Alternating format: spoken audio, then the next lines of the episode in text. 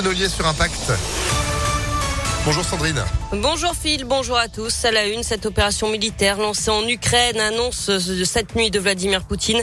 Le président russe dit vouloir, je cite, défendre les séparatistes de l'Est du pays. Il appelle également les militaires ukrainiens à déposer les armes alors que des explosions ont été entendues ce matin à Kiev et dans plusieurs villes de l'Ukraine. D'après le président ukrainien, la Russie a effectué des frappes contre des infrastructures militaires et des gardes frontières ukrainiens. L'Ukraine qui a décidé de fermer son espace aérien pour l'aviation civile. Joe Biden dénonce lui une attaque injustifiée. Les États-Unis vont déposer aujourd'hui un projet de résolution au Conseil de sécurité de l'ONU pour condamner la Russie.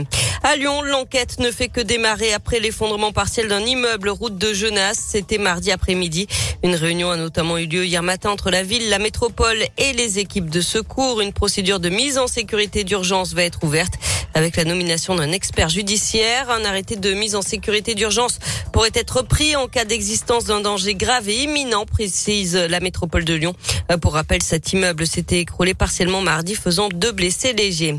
Le Premier ministre en visite chez nous demain. Jean Castex vient visiter le site Sanofi à Neuville-sur-Saône. Il sera accompagné euh, du ministre de la Santé Olivier Véran et de la ministre de l'Enseignement supérieur Frédéric Vidal.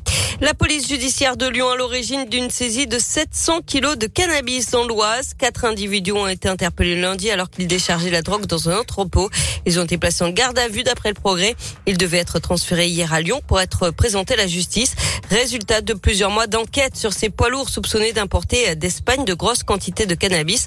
D'abord dans le département de la Loire, mais les investigations ont permis de déterminer qu'il s'agissait d'un trafic de plus grande ampleur alimentant non seulement la région Auvergne-Rhône-Alpes, mais aussi l'île de France et les Hauts-de-France.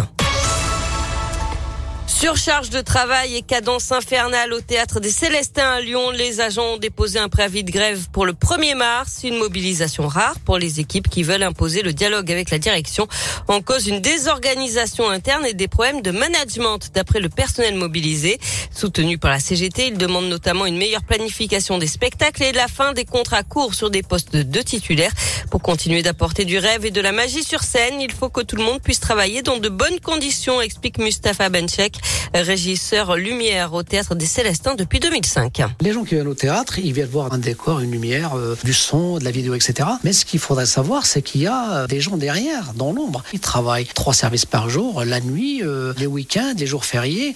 Enfin, ils comptent pas leurs heures justement parce qu'ils ont cet amour de métier. C'est usant sur le moral, c'est usant sur le terrain. Tous les collègues peuvent en témoigner. C'est pour ça qu'on a pris cette initiative de poser un préavis de grève pour dire stop. Maintenant, il faut que les directions concernées viennent nous proposer concrètement et tout de suite des rencontres. On ne demande pas grand-chose, on ne demande pas des augmentations de salaire. On demande juste de travailler tranquillement et sereinement et intelligemment. Que les fiches de poste soient respectées et chaque corps de métier soit respecté. Et une discussion est prévue demain. Du sport et du basket, nouveau rendez-vous européen à l'Astrobal. Lasvel reçoit l'Alba Berlin ce soir pour la 27e journée d'Euroleague. Le 14e face au 15e, ce sera à partir de 21h. Enfin, du côté des filles, pas de vainqueur en Eurocoupe. Les Lyonnes sont revenus avec un match nul 66 partout de leur déplacement en Pologne hier à Lublin en huitième de finale allée de la compétition. Tout se jouera donc sur le match retour mercredi prochain à Mado Bonnet. Merci beaucoup Sandrine. L'info à tout moment impactfm.fr 8h35. Vous êtes de retour à 9h. À tout à l'heure. Allez, vous restez avec nous, évidemment.